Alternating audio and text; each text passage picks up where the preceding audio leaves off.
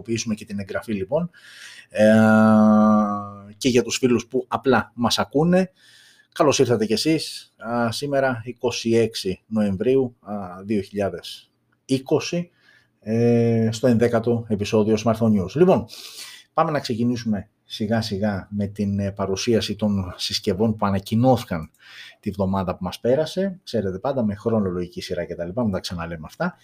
Ε, και πάμε εδώ, αυτή είναι η πρώτη συσκευή που ανακοινώθηκε. Ε, μιλάμε για το Motorola Moto E7. Μια συσκευή που τη βλέπετε στις οθόνες σας αυτή τη στιγμή και στις τρεις διαθέσιμες αποχρώσεις στις οποίες θα είναι αυτή διαθέσιμη. Μιλάμε για μια συσκευή η οποία ανακοινώθηκε μόλις δύο μήνες μετά το Moto E7 Plus. Ανακοινώθηκε Σεπτέμβριο η Plus έκδοση, τώρα ανακοινώνεται η απλή ε, και θα δούμε και τη διαφορά ή μάλλον αυτό που βλέπετε τώρα στις οθόνες σας είναι το Plus που ανακοινώθηκε το Σεπτέμβριο. Αυτό είναι που ανακοινώθηκε τη βδομάδα που μας πέρασε. Ε, μπροστά δεν υπάρχει κάποια διαφορά. Στο πίσω μέρος τρεις, δύο οι αισθητήρες σαρωτής δαχτυλικών αποτυπωμάτων και, ο, και το LED flash στο πάνω μέρος. Ενώ εδώ έχει αλλάξει ουσιαστικά ε, θέση το LED flash στο Moto E7 για το οποίο και θα μιλήσουμε σήμερα. Πάμε να δούμε λίγο όμως χαρακτηριστικά. Ε, και θα δούμε και μετά και τις διαφορές με το Plus μοντέλο. Λοιπόν, μιλάμε για μια συσκευή η οποία έχει γυαλί μπροστά και πλαστικά όλα τα υπόλοιπα, πίσω ε, back panel δηλαδή και πλαίσιο. Έχει όμως μια ειδική επίστρωση για προστασία από νερό και όταν λέμε νερό σταγόνες, μην φανταστείτε έτσι ε, κάτι σε τύπου βουτιές κτλ. Οθόνη 6,5 inches IPS LCD, ες, τεχνολ, ε, ανάλυσης 720x1600, HD+, δηλαδή, και αναλογία 20 προς 9.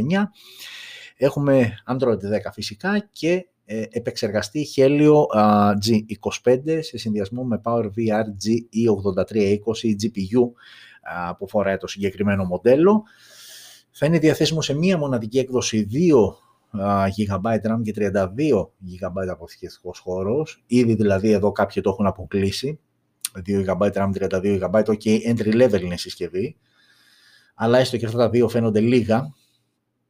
Στο πίσω μέρος τώρα δύο οι αισθητήρε, 48 MP wide ο βασικό και ένας δεύτερος 2 MP macro και με δυνατότητα λήψης βίντεο 1080p στα 30 frames per second. Ενώ μπροστά έχουμε μία selfie κάμερα ε, ανάλυσης 5 MP ε, με HDR και 1080 στα 30 fps και πάλι δυνατότητα λήψης βίντεο.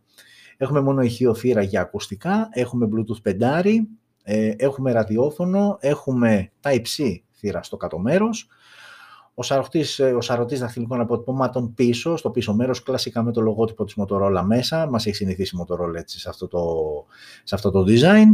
Ε, ενώ έχουμε και μια μπαταρία χωρητικότητας 4.000 mAh με γρήγορη φόρτιση στα 10W. Εντάξει, δεν είναι super γρήγορη, αλλά είναι κάτι ελάχιστα παραπάνω από μια κανονική παλιά παραδοσιακή φόρτιση. 10W λοιπόν. Ε, και η τιμή της, αν και δεν ανακοινώθηκε επίσημα, είναι γύρω στα 130 ευρώ. Αυτό είναι το Moto E7. OK, okay, ξεκάθαρα entry level, μόνο το 232 RAM και αποθηκευτικός χώρος ε, αποκαλύπτει πλήρως το DNA της ε, συσκευής.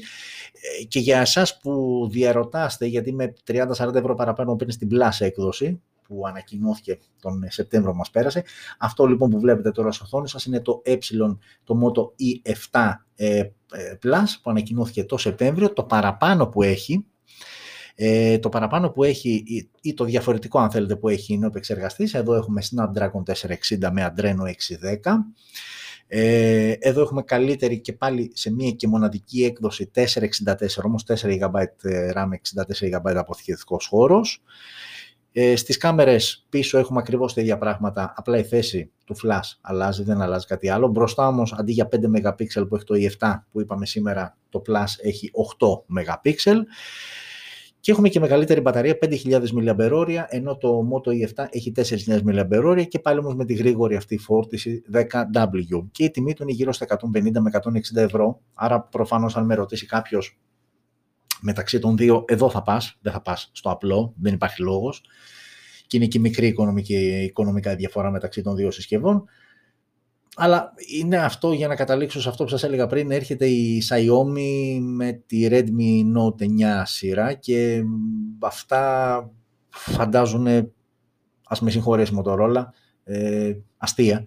ε, και θα το δούμε στην πορεία γιατί. Όπως και να έχει λοιπόν, Moto E7 είναι αυτό που βλέπετε και αυτές είναι οι χρωματικές διαθέσιμες ε, αποχρώσεις και Moto E7 Plus που ανακοινώθηκε πριν δύο μήνες και αν κάποιος πρέπει να επιλέξει μεταξύ των δύο, επειδή η διαφορά τους είναι γύρω στα 30 ευρώ, προφανώς και πας ε, στο Plus.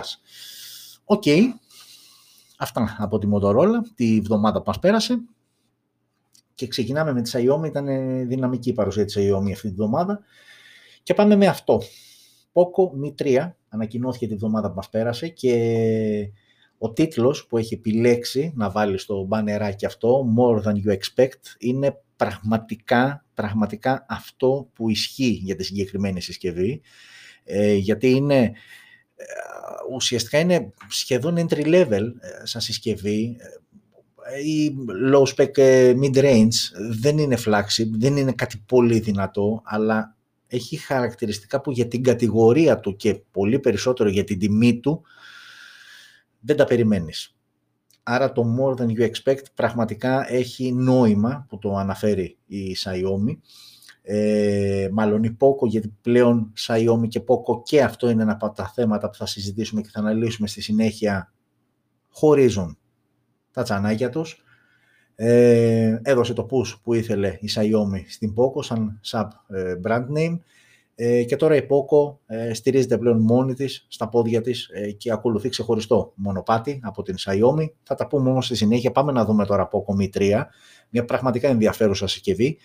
Ε, και φυσικά, όπως πάντα, θα τη συγκρίνουμε με, την, με τον προχάτοχο που δεν ήταν άλλος από το Poco Mi 2 και να δούμε τι παραπάνω μας προσφέρει ε, και γενικότερα να δούμε ε, αν ε, πραγματικά αξίζει μια αλλαγή. Και προσέξτε, όταν λέμε για προκάτοχο, μην φανταστείτε ότι μιλάμε για μια συσκευή που ανακοινώθηκε πριν ένα χρόνο. Το Poco Mi 2 ανακοινώθηκε το Σεπτέμβριο και δύο μήνες μετά έρχεται το Poco Mi 3. Εντάξει, ας πούμε ότι δεν είναι προκάτοχος, απλά είναι μια καλύτερη έκδοση από το Mi 2, τα νούμερα το μαρτυρούν αυτό, αλλά θα δούμε γενικότερα τις διαφορές μεταξύ των δύο μοντέλων. Λοιπόν, πάμε στο Poco Mi 3. Ξεκινάμε με εκπλήξεις. Gorilla Glass 3 ε, μπροστά, πλαστικά τα υπόλοιπα. Άρα λοιπόν κρατάμε Gorilla Glass, οθόνη 6,53 inches IPS LCD με αναλογία 19,5 προς 9 και ανάλυση 1080x2340 Full HD+. Άρα λοιπόν ήδη κρατάμε Full HD Plus ανάλυση και Gorilla Glass 3 το γυαλί μπροστά. OK. Okay. Android 10 MIUI 12. OK, okay, γνωστά αυτά. Snapdragon 662 στο εσωτερικό με Adreno 610 ε, ε, GPU. Ε, δύο εκδόσεις, 464 και ε, 428, άρα είναι 4 GB RAM δεδομένη σε κάθε περίπτωση και παίζει αποθηκευτικός χώρος 64 και 128.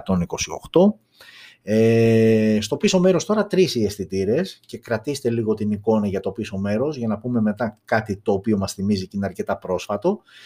48 MP wide ο βασικός αισθητήρας και άλλοι δύο αισθητήρες από 2 MP macro και depth και δυνατότητα λήψης βίντεο 1080 στα 30 fps. Μπροστά selfie κάμερα 8 MP ε, με ανάλυση βίντεο και πάλι 1080 στα 30 fps. Κρατήστε τρίτη έκπληξη. Στερεοχεία που δεν είναι καθόλου δεδομένο για την οικονομική κατηγορία της συσκευής. Στέρεο λοιπόν και όχι μόνο αυτό, έχουμε και θύρα για ακουστικά φυσικά, αλλά έχουμε και 24-bit ήχο. Άρα λοιπόν ε, ποιοτικά ε, ο ήχος φαίνεται από τη συσκευή να είναι ποιοτικός στα χαρτιά. Και γιατί όχι να είναι και στην πραγματικότητα, αλλά σίγουρα τα στέρεο ήταν μια πολύ ευχαριστή έκπληξη. Ε, πεντάρι Bluetooth, ε, έχουμε θύρα υπερήθρων, Xiaomi συσκευή που μας έχει συνηθίσει, έχουμε ραδιόφωνο, έχουμε τα c θύρα στο κάτω μέρος. Ο σαρωτής δαχτυλικών αποτυπωμάτων βρίσκεται στα πλάγια της συσκευής, ε, ενώ έχουμε και μία μπαταρία 6.000 mAh, που είναι υπεραρκετή για να σου βγάλει σίγουρα τη μέρα και κάτι παραπάνω ανάλογα με τη χρήση και γρήγορη φόρτιση στα 18W. Αυτό είναι το Poco Mi 3. Ε, και πριν πω για την τιμή του, που η τιμή αφορά την βασική έκδοση, αλλά μην φανταστείτε ότι η επόμενη έκδοση απέχει και τρελά, έτσι. Ε, κρατάμε λοιπόν σίγουρα Full HD Plus ανάλυση και Gorilla Glass 3 μπροστά. OK, okay, Snapdragon επεξεργαστής που είναι εγγύηση όταν ε, παίζει Qualcomm στο παιχνίδι αυτό. Ε, κρατάμε σίγουρα τα στέρεο ηχεία και κρατάμε και τη super ε, duper μπαταρία 6.000 mAh με την αρκετά συμπαθητική γρήγορη φόρτιση 18W. Όλα λοιπόν αυτά για την έκδοση 464 για να αποκτήσετε τη συσκευή αυτή θα χρειαστεί να δώσετε μόλις 150 ευρώ και είναι τιμή που έχει ανακοινωθεί και για την Ευρώπη και νομίζω γύρω στα 180 ε, έχει ακουστεί θα είναι η έκδοση 4128 και αυτό μου θέλει περισσότερο αποθηκευτικό χώρο.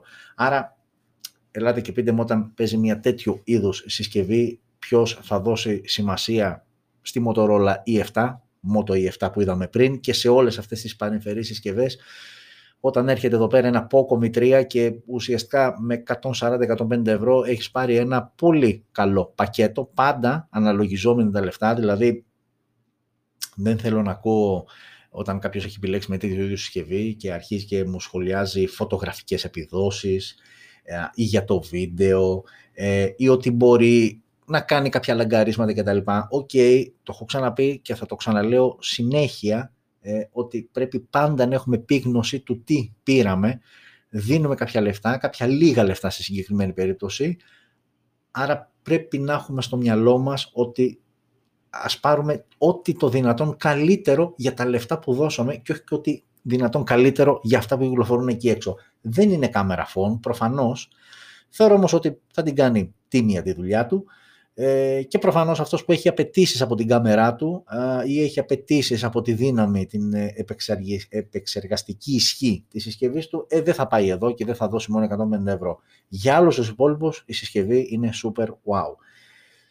Και αφού είπαμε για το Poco Mi 3, ε, σας είπα πριν ότι το πίσω του μέρος, έτσι αυτή η κατασκευή που έχουν κάνει για τους αισθητήρες, που δεν είναι κάτι design ναι, γιατί οι αισθητήρες είναι όπως βλέπετε πίσω και αριστερά, όλο το άλλο είναι απλά πλαστικό κτλ.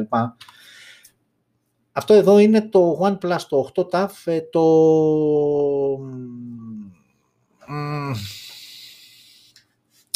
Αχ, ποια edition είναι. Ε, Cyberpunk edition νομίζω από ένα παιχνίδι. Ε, που εδώ πέρα okay, είναι περισσότερες αισθητήρε, αλλά γενικότερα η κοψιά, ε, αυτό το, το design στην κάμερα, ε, θυμίζει αρκετά. Δείτε και πάλι Poco Mi 3 και δείτε και πάλι ε, την Special FT Edition ε, του OnePlus 8 TAF. Προφανώς το ξεσήκωσαν από εκεί, το είχαν σχεδιάσει ήδη και είναι απλά μια σύμπτωση. Εντάξει, μικρή σημασία έχει. Ε, είναι καθαρά θέμα design, δεν προσφέρει κάτι. Εδώ οι αισθητήρες είναι και περισσότεροι κιόλας. Ε, αλλά και εδώ όμως, OK, okay, εντάξει, δεν μας χαλάει ιδιαίτερα. Τέλος πάντων, ξεχωρίζει λίγο από αυτό το συνηθισμένο σουλούπι που έχουμε δει, αλλά μέχρι και είναι design τίποτα άλλο. Το Poco M2 λοιπόν που βγήκε πριν δύο μήνες ε, και το οποίο είναι μια πιο light ε, έκδοση, δηλαδή φανταστείτε ότι είναι 20-30 ευρώ φθηνότερο. Ε, εκεί έχουμε Helio G80 επεξεργαστή, φεύγουμε από Qualcomm, πάμε σε MediaTek ε, και αντίστοιχα Mali G52 MC2 η GPU. Ε, ενώ στους αισθητήρες, το Poco Mi 2 έχει 4, ενώ εδώ έχει 3 το Poco Mi 3, το Poco Mi 2 έχει 4, αλλά υποδέστερη αν και περισσότεροι αισθητήρες, υποδέστε. Δηλαδή, ο βασικός αισθητήρας είναι 13 MP wide, όταν εδώ είναι 48.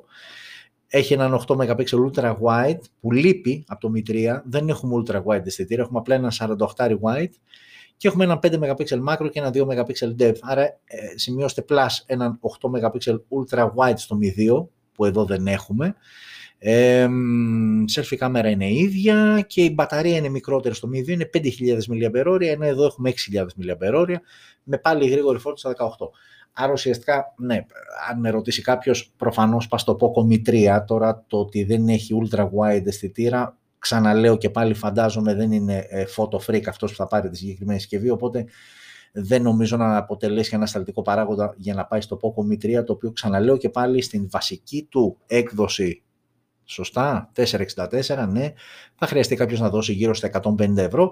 Ενώ στην 428, αν θέλετε δηλαδή περισσότερο αποθηκευτικό χώρο, πας με 20-30 ευρώ παραπάνω εκεί γύρω στα 170-180 και είναι μια πολύ καλή επιλογή. Αρκετά καλή επιλογή βέβαια μέχρι τότε που ανακοινώθηκε, γιατί βλέπετε ότι οι εξέλιξεις τρέχουν, ε, νέες συσκευές πέφτουν στην αγορά, στο προσκήνιο, ανακοινώνονται μάλλον νέες συσκευές, δεν είναι ακόμα διαθέσιμες και όλα αυτά αλλάζουν, αλλά όπως και να έχει το Poco Mi 3 είναι σίγουρα μια ε, σούπερ αξιόλογη συσκευή. Και πάμε τώρα, είναι αυτό που έγραψα και στα social media, στα social media όταν ε, έκανα την ανάρτηση για την ε, συγκεκριμένη ε, συσκευή, ενώ παρένθεση αυτό είναι και το Poco 2 για να έχετε έτσι ένα μέτρο σύγκρισης και σε επίπεδο design. Αυτό είναι το Poco 2 λοιπόν, λίγο διαφορετική λογική των αισθητήρων στο πίσω μέρος, μπροστά ελάχιστες οι διαφορές. Οκ, πάμε λοιπόν τώρα εδώ, γιατί έχουμε ήδη δει ε, τον λόγο για τον οποίο θα καταλήξουμε στο συμπέρασμα της επόμενης, των επόμενων μάλλον συσκευών.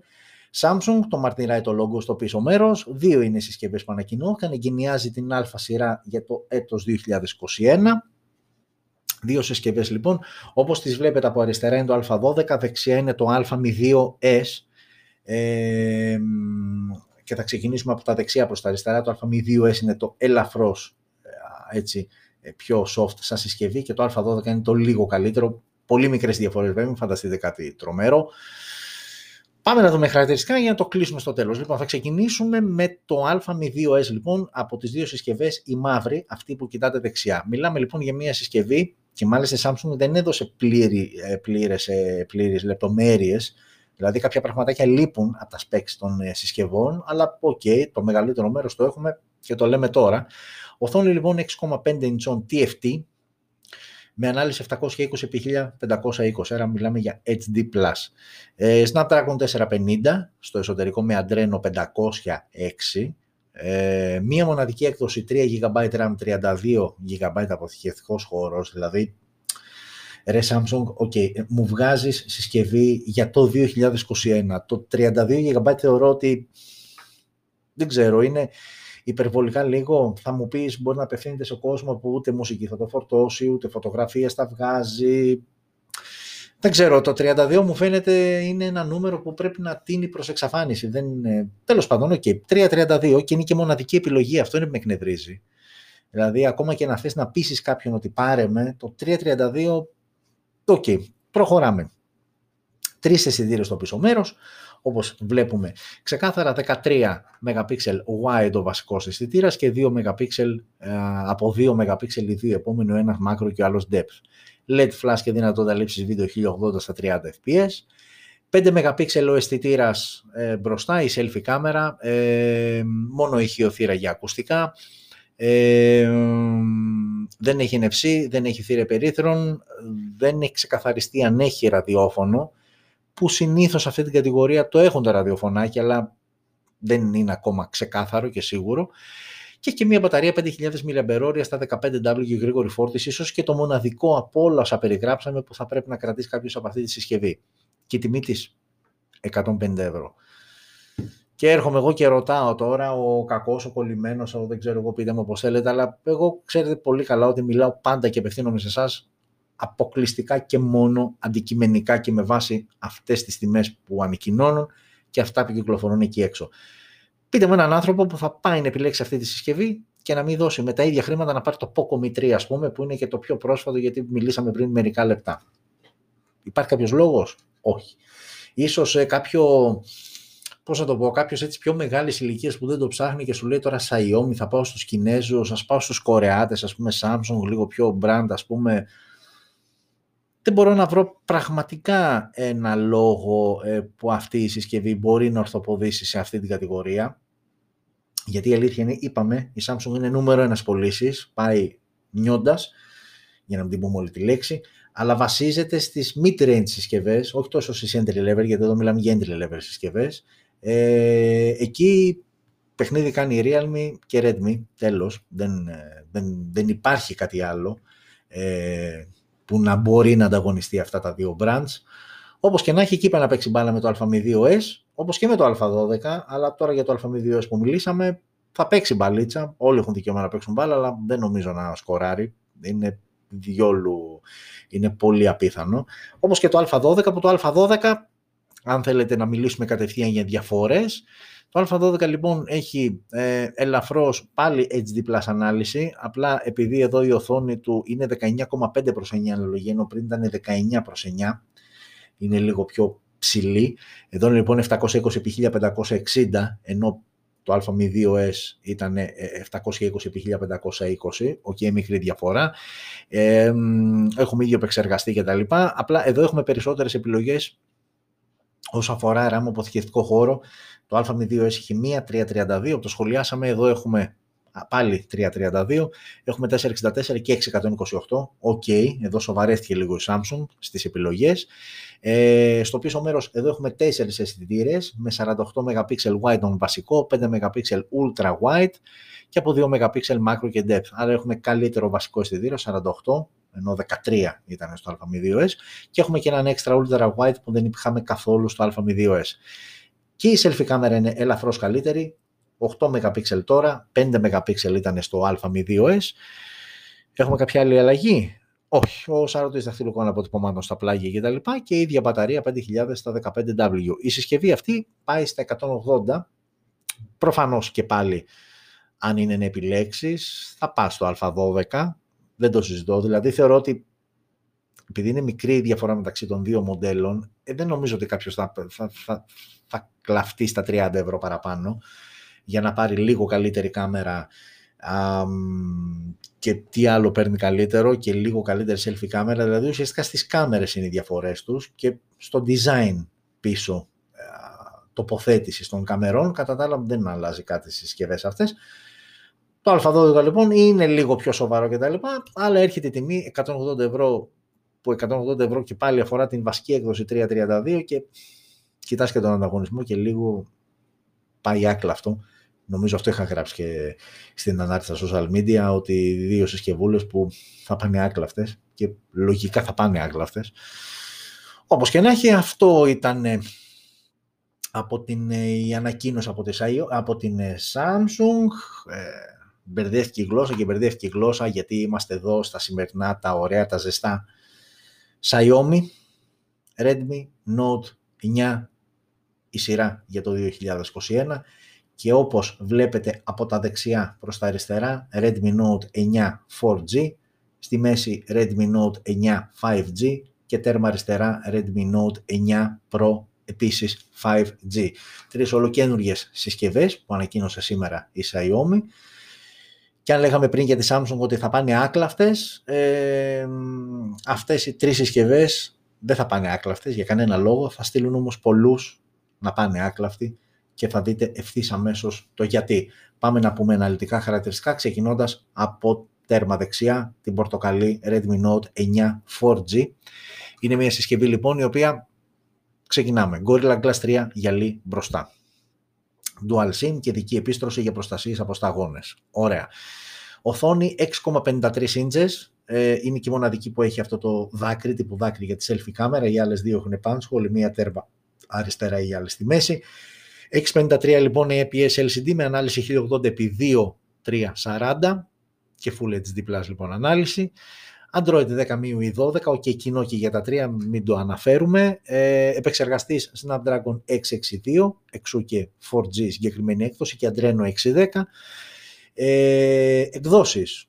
Εκδόσεις για όλα τα γούστα και τις απαιτήσεις. 428, 628, 828 και 8256. Άρα νομίζω είναι υπερπλήρης ε, η παλέτα των εκδόσεων RAM και αποθηκευτικό χώρο αντίστοιχα.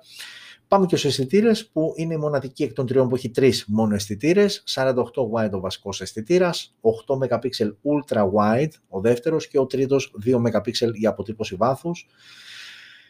Λήψη βίντεο 1080 στα 30 fps, ενώ μπροστά η selfie κάμερα είναι 8 MP ε, wide και πάλι δυνατότητα λήψης βίντεο 1080 στα 30 fps. Στέρεο ηχεία, κι ας είναι η 4G και πιο οικονομική εκ των τριών, έχουμε στέρεο ηχεία, όπως έχουμε και 24 ήχο, Bluetooth 4.2, ε, έχουμε θύρα περίθρον, έχουμε ραδιόφωνο, έχουμε τα υψί στο κάτω μέρος και έχουμε και 6.000 μπαταρία mAh, η χωρητικότητά της, με γρήγορη φόρτιση στα 18W. Και όλο αυτό το πακετάκι στο δίνει στη βασική έκδοση, που βασική έκδοση είναι 428, στη δίνει 130 ευρώ. Όπως καταλαβαίνετε, για να μην επαναλαμβάνομαι και λέω τα ίδια και δεν ξέρω μη φανταστεί κάποιος από τους πολλούς που μπορεί να το υποψιαστούν, όχι, ούτε ο θείος μου δουλεύει στη Xiaomi, ούτε μετοχές εγώ της εταιρείας. απλά δεν μπορώ να κλείσω τα μάτια και δεν μπορώ να πω την άποψή μου όταν βλέπω μια τέτοια συσκευή με τέτοια χαρακτηριστικά να έχει μόνο 130 ευρώ και να πω φύγε να την πάρεις χθες. Νομίζω ότι είναι αυτονόητο. Έτσι. Γι' αυτό και κάτι τύπου συσκευές, αυτό που σας έλεγα και στην αρχή, Moto E7, Moto E7 Plus, Galaxy A02s και A12 που είδαμε κτλ. Αυτός είναι και ο λόγος που λέω θα πάνε άκλαυτες. Γιατί εδώ με 130 ευρώ και ας μην έχεις το 5G, χέστηκε, δεν χάλασε ο κόσμος. Έτσι, με 130 ευρώ παίρνεις αυτό. Και άντε να βάλεις και το χέρι λίγο πιο βαθιά, καλά μην φανταστείτε ότι θα φτάσει γόνατο, αλλά άντε να βάλεις το χέρι λίγο πιο βαθιά και να πας στη μεσαία εκ των τριών που βλέπετε, δηλαδή ουσιαστικά το Redmi Note 9, άντε να πάρεις το 5G. Κάποιος θα περίμενε να μην υπάρχουν διαφορές στο design, απλά να είναι 4G και 5G.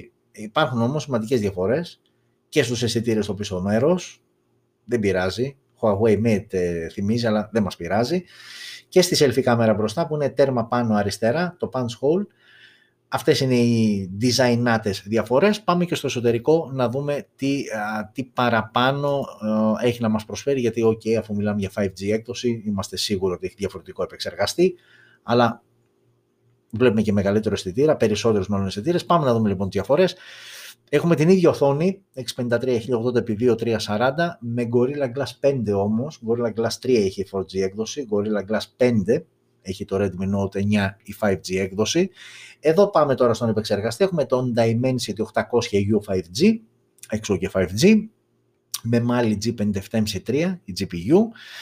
Οι εκδόσεις είναι ακριβώς οι ίδιες, απλά ε, η 5G έκδοση ξεκινάει, ε, έχει μία λιγότερη, δηλαδή δεν έχει την 428 που είχε το 4G, εδώ έχουμε 628, 828 και 8256.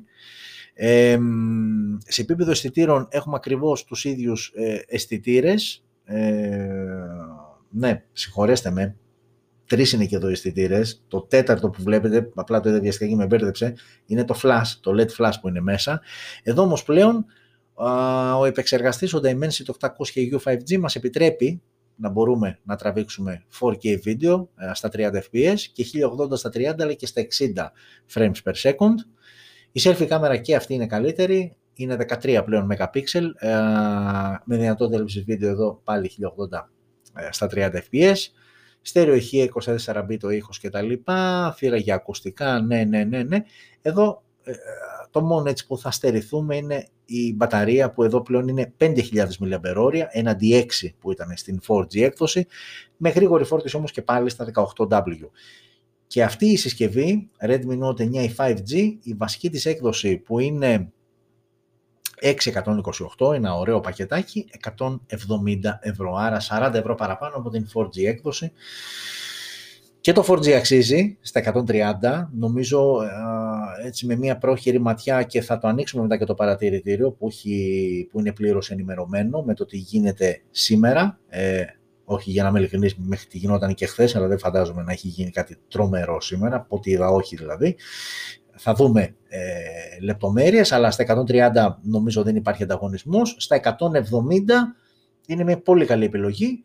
Πάμε όμως να δούμε και το Pro, ε, που είναι και το πιο ακριβό ε, εκ των τριών και πάμε να δούμε και τι παραπάνω έχει να μας δώσει το Pro από το Redmi Note 9 το απλό 5G. Τα δύο αυτά, το μεσαίο και το τέρμα αριστερό, αυτά τα δύο συγκρίνουμε. Η διαφορά λοιπόν είναι ότι το Pro είναι λίγο πιο premium σαν έκδοση, οπότε εδώ έχουμε Gorilla Glass 5 μπροστά αλλά και πίσω. Στις δύο προηγούμενες συσκευές είχαμε πλαστικό πίσω, εδώ έχουμε γυαλί στο πίσω μέρος. Και επίσης μια σημαντική για κάποιους διαφορά, αν και σου δίνει αρκετές επιλογές από πλευράς εκδόσεων, ε, για εσάς που σας ενδιαφέρει να έχετε ελεύθερες και τις δύο θύρες ε, SIM ε, και να χρησιμοποιήσετε και micro SD σε ξεχωριστή θύρα, με το Redmi Note 9 4G και 5G το κάνετε πολύ εύκολο γιατί έχει ξεχωριστή θέση. Εδώ είναι hybrid στο Pro, δηλαδή αν θέλετε να βάλετε micro SD θα πρέπει να θυσιάσετε τη μία εκ των δύο θυρών για την κάρτα SIM. Ξαναλέω όμως και πάλι ότι ίσως δεν έχει και πολύ σημασία γιατί δίνουν αρκετές επιλογές από πλευράς αποθηκευτικού χώρου. Εδώ πάμε πλέον και σε μεγαλύτερη οθόνη. Εδώ η οθόνη είναι 6,67 inches, 6,53 ήταν στις δύο προηγούμενες συσκευές, με HDR10 υποστήριξη και 120 Hz refresh rate. Σοβαρεύουν τα πράγματα λοιπόν στην προέκδοση. Ε, και 1080x2400 ανάλυση. Ε, Snapdragon 750G, 5G, καλύτερο επεξεργαστή με Adreno 619. Οι εκδόσεις είναι ακριβώς οι ίδιες όπως είναι και στο απλό Redmi Note 9 5G 628, 828, 8256. Γι' αυτό σας είπα πριν ότι η MicroSD ίσως δεν είναι τόσο εμπόδιο γιατί σου δίνει επιλογές 128 και 256 και πάμε και, και θες να επιλέξεις μία συσκευή. Οκ, ε, αυτό που μένει να μάθουμε είναι να δούμε πότε θα είναι διαθέσιμες ε, και στη χώρα μας. Α, κατά μέσο όρο κάνουν συνήθως στο επίσημο δίκτυο κανένα τρίμηνο. Είμαι σίγουρος ότι σε κάποια μαγαζιά και με λίγο ψάξιμο θα τη βρούμε αρκετά νωρίτερα, οπότε να δούμε σε τι τιμές θα κουμπώσουν στην Ελλάδα και να το ξαναπούμε. Θα το ξαναπούμε βασικά όταν ε, οι συσκευές είναι διαθέσιμες. Φαντάζομαι ότι δεν θα δούμε τελείως διαφορές. Ναι, ε, θεωρώ ότι και οι τέσσερις στα λεφτά τους, δηλαδή Redmi Note 9 4G 130, Redmi Note 9 5G 170 στις βασικές εκδόσεις, Redmi Note Pro 5G, ε, Redmi Note 9 Pro 5G στα 200. Νομίζω το καθένα για τα λεφτά του είναι μία, άντε για να είμαι αντικειμενικός, να μην πω ότι είναι μοναδική, αν και για το Pro νομίζω ότι είναι μοναδική στα 200, αλλά OK, okay, το κάθε ένα στα λεφτά του είναι μία από τις top επιλογές ε, που μπορεί ε, να έχει κάποιος ε, για να δώσει τα λεφτά του και να πάρει μία συσκευή έτσι καλή και δυνατή. OK, okay, και κάπου εδώ τελειώσαμε με το πρώτο κομμάτι της εκπομπής. Το πρώτο κομμάτι είχε να κάνει με την ανακοίνωση των νέων συσκευών και πάμε στο δεύτερο, γυρίζουμε σελίδα. Αν ήμασταν βιβλίο τώρα θα γυρίζαμε σελίδα. Τι θα μου πεις, όλη εκπομπή, δύο σελίδες μόνο; Ε, εντάξει, για να μην κουράζει και το διάβασμα κτλ. Γυρίζουμε λοιπόν σελίδα, πάμε στη δεύτερη σελίδα. Η δεύτερη σελίδα περιλαμβάνει όπως πάντα ειδήσεις, κάποιες ειδήσεις που έχουμε επιλέξει και αξίζει να συζητήσουμε και να, ε, μαζί και να σας τις ε, παρουσιάσουμε. Ε, παραδοσιακά, ε, για να μην έτσι κάνω μεγάλους προλόγους, έχω ξαναπεί ότι από τότε που ανακοινώθηκε η iPhone 12 σειρά και συνήθως αυτό γίνεται και είναι λογικό όχι μόνο σε εμάς, στα περισσότερα σε τεχνολογίας, είναι ακόμα φρέσκο σαν προϊόν, ε, οπότε ε, έχει κάποια πραγματάκια τα οποία προκύπτουν ε, και γι' αυτό και κάθε εβδομάδα σε κάθε ε, Smartphone News επεισόδιο έχουμε και κάτι νέο να πούμε. Στο προηγούμενο επεισόδιο, στο δέκατο επεισόδιο, ε, αναφέραμε για την αξιολόγηση ε, των αισθητήρων ε, του Pro και του Pro Max που είναι ίδιοι στις δύο συσκευές ε, όπου κατέλαβαν ε, την τέταρτη θέση και είπαμε, είπα δηλαδή εγώ και αν θυμάμαι καλά συμφωνήσατε περισσότεροι ότι OK, okay, εντάξει τέταρτη θέση δεν είναι άσχημο αλλά όταν έχεις δώσει 1000 plus ευρώ, έχεις κάποιες περισσότερες απαιτήσεις. Ναι, με χαλάει που έχει θόρυβο και δεν είναι ιδιαίτερα δυνατό, γιατί αν θυμάστε καλά, αυτό ήταν που το έριξε κυρίως στη βαθμολογία όχι οι επιδόσεις βίντεο που είναι από τις καλύτερες εκεί έξω, αλλά οι, οι, οι, οι φωτογραφικές επιδόσεις σε συνθήκες χαμηλού φωτισμού. Ναι, ρε γαμό, το με χαλάει. Σε αυτά τα λεφτά με χαλάει πραγματικά. Το DxOMark όμως έρχεται να αξιολογήσει και την μπροστινή κάμερα, όχι μόνο της πίσω. Και εκεί το iPhone 12 Pro και Pro Max, δεν το ξαναλέω, ε, οι ίδιες καταστάσεις είναι και στα δύο ε, σε επίπεδο εξοπλισμού. Εκεί ε, το iPhone 12 Pro λοιπόν πήρε το αίμα του πίσω γιατί και για να βλέπετε έτσι και την, ε, που είμαστε, εδώ είμαστε. Εδώ είναι η αξιολόγηση για την ε, selfie ε, κάμερα του iPhone 12 Pro και Pro Max ξαναλέω. 101 πήρε στο κομμάτι της φωτογραφίας και 93 στο βίντεο, πολύ υψηλές βαθμολογίες, από τις ψηλότερες εκεί έξω.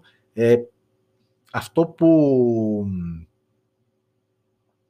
αυτό που, ήταν, που ανέβασε πολύ την βαθμολογία στο κομμάτι των φωτογραφίων είναι πάρα πολύ μεγάλη ανάλυση, λεπτομέρεια, καθαρότητα στις ε, φωτογραφίες, ε, σε συνθήκες ε, κανονικού φωτισμού, πολύ καλό dynamic rates, πολύ καλό ε, θόλωμα φώτου, το bokeh effect που το ξεκίνησε η Apple με το iPhone. Ε, αυτά όλα χαρακτηριστικά της μπροστινής κάμερας που απογείωσαν ε, τις επιδόσεις. Ε, σε συνθήκες χαμηλού φωτισμού εντοπίστηκε θόρυβος, οκ, αλλά όχι πολύ ενοχλητικός, σε σημείο να το ρίξει ε, σε βαθμολογία. Ε, το fixed focus, το ενσωματωμένο focus δηλαδή, ε, έκανε πολύ καλά τη δουλειά του. σε σύγκριση με αντικείμενα που υπήρχαν πίσω από το ε, βασικό αντικείμενο της ε, φωτογράφησης. Ε,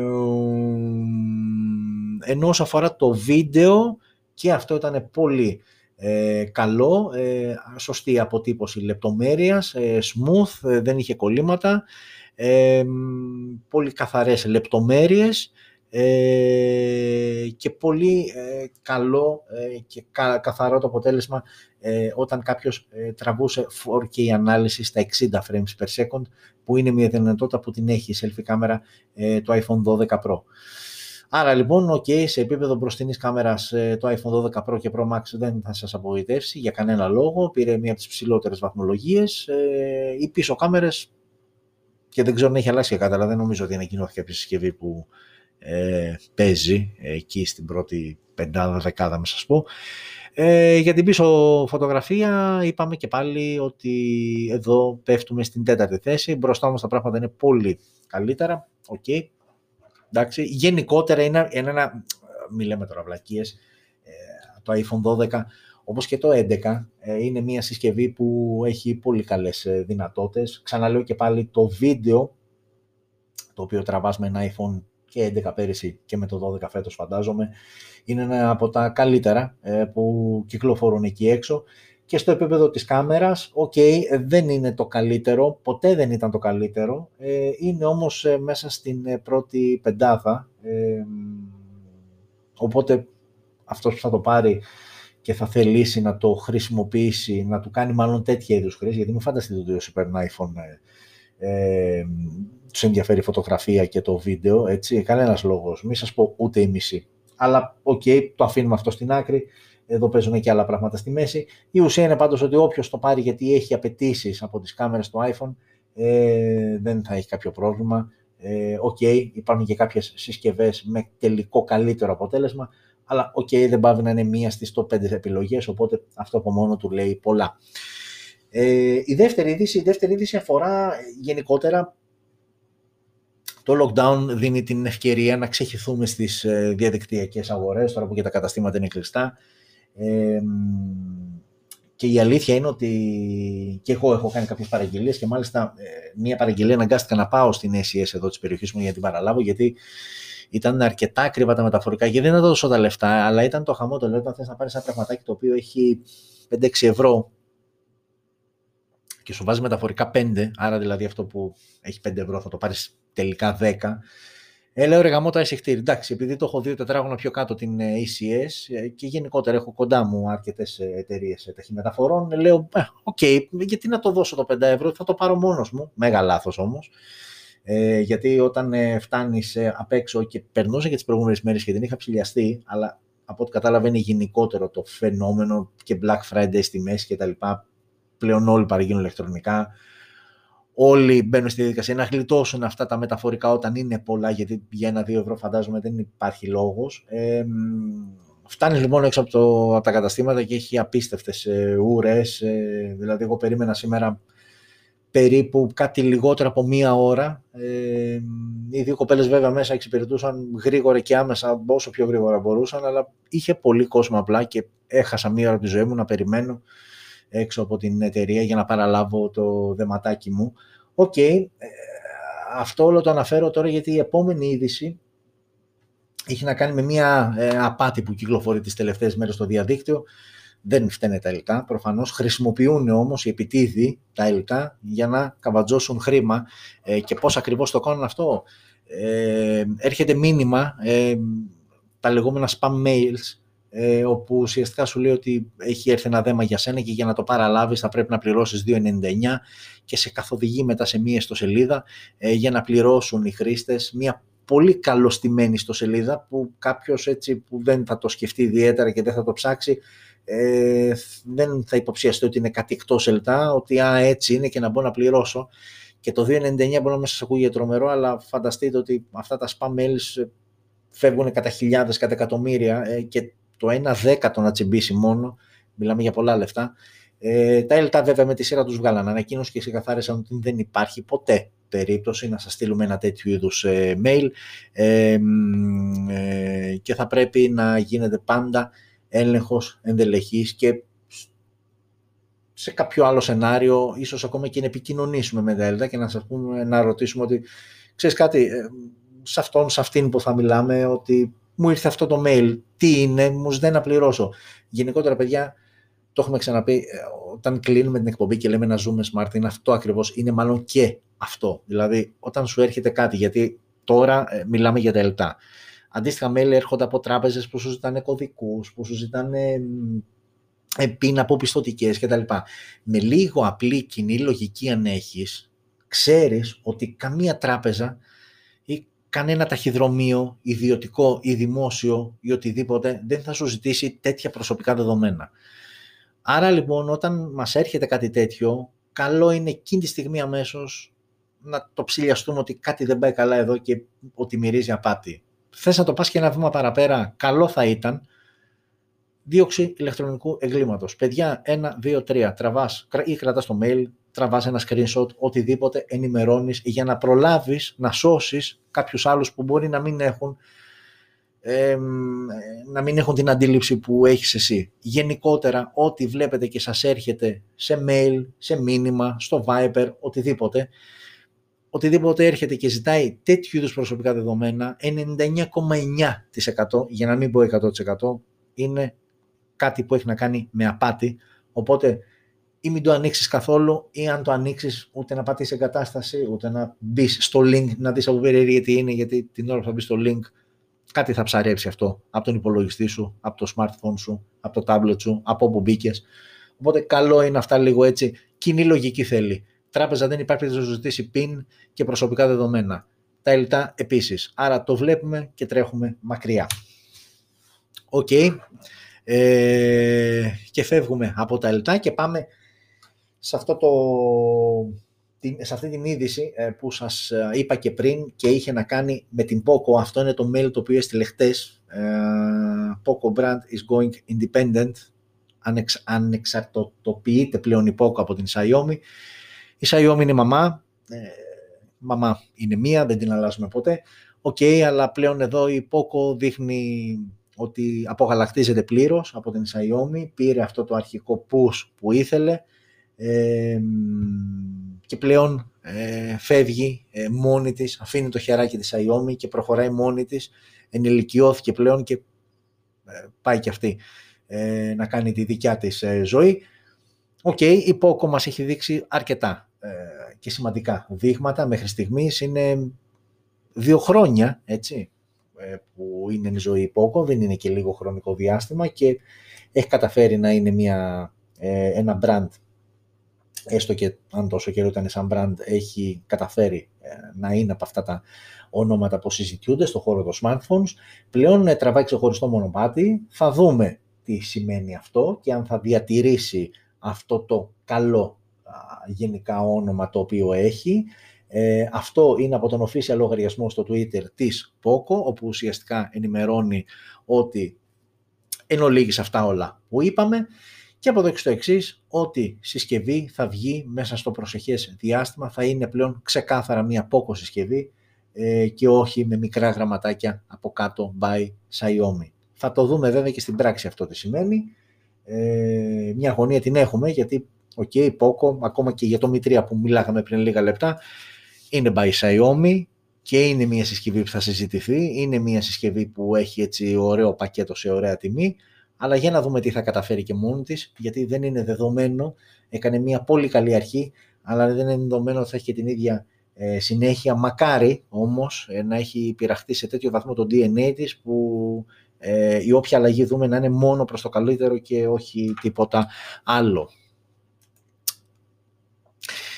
Και μπορεί να είπαμε για τις δύο συσκευές από τη Samsung ε, που ανακοινώθηκαν Α02S και Α12 που θα πάνε άκλαυτες, ε, αλλά η Samsung ε, παίζει και σε άλλο ταμπλό. Ε, στις δύο τελευταίες εκπομπές, ένατη και δέκατη, έχουμε δει rollable smartphone από την TCL, prototype σε κάθε περίπτωση, και στην δέκατη εκπομπή, στην προηγούμενη εκπομπή, δηλαδή την προηγούμενη πέμπτη, είδαμε την πρόταση ε, της OPPO ε, το X2021. Σήμερα θα δούμε τη Samsung ε, πώς σκέφτεται το rollable smartphone, άρα όπως καταλαβαίνετε πλέον είμαστε ήδη στην foldable εποχή, αν και δεν είναι πολλές επιλογές, αλλά όπως και να έχει έχουμε μπει σε αυτή την εποχή και τώρα σιγά σιγά και δειλά δειλά οι εταιρείες κάνουν βήμα στα rollable. Αυτά δηλαδή που πλέον δεν θα ανοιγοκλίνουν έτσι όπως ξέρουμε, αλλά θα ξεδιπλώνουν. Ε, θα ξετυλίγονται μάλλον για να το πούμε σωστά. Και επειδή αυτή είναι μια συγκεκριμένη κατηγορία κινητών, το έκανε και στις δύο προηγούμενες TCL ε, και OPPO και θα το κάνω και σήμερα. Θέλω δηλαδή να το βρείτε με, εικόνα, ε, γιατί ε, αυτό πραγματικά το, το, το foldable και με μία εικόνα μπορείς να το καταλάβεις λίγο. Το rollable θέλει σε κίνηση και θα το δείτε, θα το δείτε έτσι ακριβώς. Λοιπόν, αυτό είναι το βίντεο παρουσίασης ένα concept βίντεο παρουσίασης ε, που έγινε από ποιον άλλον, από, το, από τη γνωστή ιστοσελίδα Let's Go Digital ε, και στο βάζουμε να παίζει κιόλας ταυτόχρονα. Let's Go Digital λοιπόν, η οποία πήρε τα δεδομένα ε, και κάποιες, ε, κάποια σχεδία γράμματα από τη Samsung και έφτιαξε μια παρουσίαση αυτής της ε, Galaxy Rollable συσκευής και πώς αυτή ε, θα είναι. Ε, ας το δούμε λοιπόν Ας δούμε την εικόνα. Ε, για να δούμε τη Samsung πώς ε, σχεδιάζει να είναι αυτή η συσκευή. Ε, η οποία μάλιστα θα διαθέτει και S Pen. Και μιας και αναφέραμε το S Pen να θυμίσω αυτό το νέο που είπαμε και την προηγούμενη εβδομάδα ότι το 2021 δεν θα υπάρξει Galaxy Note συσκευή. Ουσιαστικά εμέσως πλην σαφώς με αυτά που έχουν κυκλοφορήσει μέχρι στιγμής να και το S Pen εδώ πέρα. Είδατε τι ωραία που βγαίνει μέσα από τη συσκευή. Ε, εμέσως πλέον σαφώς ανακοίνωσαν την, ε, την πάυση αυτής της σειράς, αφού πλέον η Galaxy S21 σειρά θα ενσωματώσει το πενάκι, το rollable εδώ πέρα ε, Galaxy που σχεδιάζει ε, η Samsung θα έχει και αυτό πενάκι, άρα μάλλον ε, η Note σειρά δεν έχει και λόγο ύπαρξης. Ήδη το είχαμε πει από πέρυσι ότι πλέον S και Note, ε, Galaxy S σειρά και Galaxy Note σειρά, ε, κάθε χρόνο περνούσε, ερχόντουσαν όλο και πιο κοντά, όλο και πιο ίδιες οι συσκευές, οπότε ναι, φτάσαμε στο σημείο που η S σειρά έφαγε την Note σειρά και πλέον θα έχουμε αυτό. Ε, οκ, ε, αυτό που είδατε ήταν αυτό που λέγαμε. Και εδώ είναι και κάποιες φωτογραφίες έτσι. ε, η Galaxy Rollable ε, Note ε, συσκευή. Ε, ξαναλέμε και πάλι, είναι δημιουργία της Let's Go Digital, δεν υπάρχει αυτό που βλέπετε. Ε, είναι όμως κάτι το οποίο θεωρητικά είναι πολύ κοντά στα σχέδια που έχει αυτή τη στιγμή η Samsung με ενσωματωμένο S Pen οι πληροφορίες λένε ότι η οθόνη κλειστή θα είναι στις 6 ίντσες και όταν θα ανοίγει θα φτάνει τις 8. Ε, και, OK, okay, προφανώς, ε, σύμφωνα και με τη Samsung, υπάρχουν αρκετά θεματάκια, έτσι, αυτό απλά είναι μια... Ε, κάτι περισσότερο σαν σκέψη, παρά σαν πραγματική συσκευή. Όπως και η OPPO, η οποία ε, εισέπραξε μεγάλο ενθουσιασμό ε, ελαιό του 621 που είδαμε πριν και βγήκανε για να μην αρχίζουμε και ε, λέμε και πότε και τι και τα λοιπά, είπε ότι είναι μια συσκευή που αν βγει θα αργήσει να βγει. Δηλαδή σε όσους άνοιξε η όρεξη για το OPPO 621 που τη ρόλα επιλογή της ε, OPPO ε, ίσως ε, δεν τη δούμε καν στο 2021 οπότε οκ, είναι κάτι καινούριο σαν τεχνολογία στον κόσμο των smartphones, λίγο απομονή από τη στιγμή που βλέπουμε τόσα δεδομένα, κάτι θα δούμε και να βγαίνει στην παραγωγή. Απλά δεν είναι ακόμα η ώρα τους. Δεν είναι ακόμα η ώρα τους, αλλά είναι η δική μας ώρα και η δική μας ώρα είναι αυτή η ώρα που τελειώνει η εκπομπή, γιατί τα είπαμε όλα. είπαμε για τις συσκευές που ανακοινώθηκαν, είπαμε και τα έτσι λίγα συμπυκνωμένα και ωραία, ναι, αυτά που πρέπει να κρατήσουμε και να ξέρουμε. Τι κρατάμε από όλη τη βδομάδα, Redmi Note 9 σειρά σίγουρα και Poco Mi 3, ε, συσκευές όλες κάτω του 200 ευρώ που η κάθε μία στην κατηγορία της και στον τομέα της ε, αποτελεί σχεδόν μονόδρομο. Ε, ενώ πριν κλείσω και επειδή το ανέφερα και έχω ξαναπεί όταν υπόσχομαι κάτι θέλω και να το τηρώ, πάμε λίγο να δούμε ε, Πάμε λίγο να δούμε, τι να δούμε, θα δούμε αυτό. Εδώ λοιπόν το παρατηρητήριο, όπως έγραψα και στην ανάρτηση χθες, χθες το ανέβασα, ναι χθες το ανέβασα, όπως έγραψα χθες στην ανάρτηση πάρα πολλές κοκκινισμένες τιμές. Κόκκινες τιμές είναι ό,τι τιμή έχει παρουσιάσει αύξηση πάνω από 10-15 ευρώ σε σύγκριση με την προηγούμενη που είχαμε καταγράψει. Με κίτρινο είναι νέες προσθήκε, συσκευές που είναι καινούργιες και πλέον είναι διαθέσιμες στην ελληνική αγορά. Galaxy A42 5G, Oppo Reno 3 Oppo Reno 4 5G, ε, μια πολύ δυνατή επιλογή στα 480 ευρώ. Ε, οκ, ε, βάλαμε και τα iPhone 12, όλα πλέον είναι διαθέσιμα, mini 12, 12 Pro και 12 Pro Max. Ε, Find X2 Pro, μια συσκευή δυναμίτης, αλλά χιλιαρικάκι, οκ.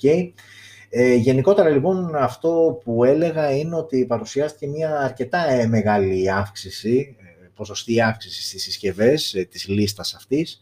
Ε, και φανταστείτε ότι είμαστε σε Black Friday, ξαναλέω και πάλι ότι με λίγες εξαιρέσεις δεν είδα κάτι το τρομερό σε επίπεδο κινητών, ίσως η πιο αξιοσημείωτη και super wow προσφορά πραγματικά όμως σε επίπεδο έκπτωσης δεν θα σχολιάσω τη συσκευή σε συσκευή, αλλά σε επίπεδο έκπτωσης ήταν μισό λεπτάκι να το εντοπίσω. Ε, ε, ήταν της ε, Sony, ήταν της Sony, ποιο ήτανε, ε, το Xperia το 5, όχι το Xperia το 5, το Xperia το 5 το 2. Αυτή εδώ η συσκευή, παιδιά, αυτή εδώ η συσκευή μέχρι και την προηγούμενη εβδομάδα έχει 919 ευρώ. Η έκδοση αυτή που βλέπετε 8 GB RAM και 128 GB αποθηκευτικός χώρος. Πλέον, και δεν ξέρω ακόμα και αν είναι διαθέσιμη, είναι στα 699, 700 ευρώ. Είναι λοιπόν 2 εκατοστάρικα, 2 και κάτι κάτω. Είναι όντως μια καλή έκπτωση. Ε, γενικότερα δεν είδα κάτι άλλο τρομερό ε, και ξαναλέω και πάλι ότι για να βλέπετε τα περισσότερα κοκκινισμένα σημαίνει ότι ε, στο τελευταίο δεκαήμερο, γιατί κάπου τόσες μέρες είχαμε για να ανανεώσουμε τη λίστα, οι τιμές αυτές πήρανε plus 10 με 15 ευρώ at least ε, για να έχουν κοκκινήσει. Έχει τα πρασινάκια του είναι ελάχιστα και σε συσκευές έτσι πιο low budget κτλ. Ε, και άντε μιας και το άνοιξα λίγο να πάμε να κουμπώσουμε Note 9. Λοιπόν, Note 9 ε, στα 130 που είπαμε, εμείς ξεκινάμε τα 136 φανταστείτε, ok. Ε, Note 9, ε, Redmi Note 9 5G στα 170 πας εδώ, οπότε ok. Note 9, 8 TAF και Note 9 είναι προηγούμενες, δεν τις βάζω καν σε μέτρο σύγκρισης. Ε, τι να βάλω, Oron 9X, Realme 6S που πλέον είναι ένα χρόνο plus συσκευή. Ε, όχι, δεν, είναι αυτό που σας λέω, δηλαδή στα 170 ευρώ είναι μονόδρομος και αν πάμε στο 200 που έχει το Pro, η Pro έκδοση, Οκ, okay, εντάξει, υπάρχουν κάποιες επιλογές, P Smart Pro, 9X Pro, ε, το Note 9 Pro, ok, το προηγούμενο όμως, το περσινό μοντέλο, ε, το Poco X3 NFC, μια πολύ καλή επιλογή επίσης, ε, αλλά και πάλι εκεί, εντάξει, Motorola δεν το συζητώ, καμία σχέση, οπότε γι' αυτό ξαναλέω και πάλι ότι, οκ, okay, εντάξει, εκεί παίζει και το προσωπικό γούστο και τα λοιπά, δεν είναι μονόδρομος, αλλά είναι μία από τις top επιλογές ε, στα λεφτά που θα δώσεις και όλα αυτά. Λοιπόν, το παρατηρητήριο ξέρετε ότι ανανεώνεται ε, εκεί κατά μέσο όρο μία φορά τη βδομάδα στις 10 μέρες κτλ. Ε, το έχω ξαναπεί, είναι ένα εργαλείο για να ξέρεις ανά πάσα ώρα και στιγμή τι κυκλοφορεί στην Ελλάδα, σε τι ε, τιμή και να έχεις και μία βασική εικόνα των χαρακτηριστικών του και να κάνεις και μία άμεση σύγκριση, δηλαδή έχω να δώσω 205 ευρώ. Τι μπορώ να πάρω με αυτά τα λεφτά. Μπαπ, κατεβάζει το παρατηρητήριο και έχεις αμέσως την απάντηση να κάνεις και τα, τη συγκρίση σου και όλα αυτά. Λοιπόν, και κάπου εδώ, 11 παρά η ώρα, ε, τα είπαμε όλα. Ε, συνεχίζουμε ακάθεκτη. Θα τα πούμε την ερχόμενη Πέμπτη για το 12ο επεισόδιο κατά σειρά και μπαίνοντας πλέον και επίσημα στον ε, Χριστουγεννιάτικο μήνα. Οκ, το κλίμα λίγο δεν έχει αρχίσει να μυρίζει Χριστούγεννα, αλλά εμείς θα δώσουμε έτσι την ε, μικρή πινελιά, ε, γιατί είπαμε ε, θετική σκέψη και δεν ε, μασάμε, συνεχίζουμε ακάθεκτοι. Ε, εδώ γεμίσαμε με τα εικονίδια των social media όπου μπορείτε να βρείτε το Smartphone GR πολύ εύκολα, Twitter, Facebook, Instagram. Subscribe στο κανάλι μας, να γίνουμε περισσότεροι, να γίνουμε πιο δυνατοί. Να είστε όλοι καλά, ε, να ζείτε smart και τα λέμε την ερχόμενη πέμπτη και ώρα 9.30 το βράδυ. Φιλιά σε όλους και όλους.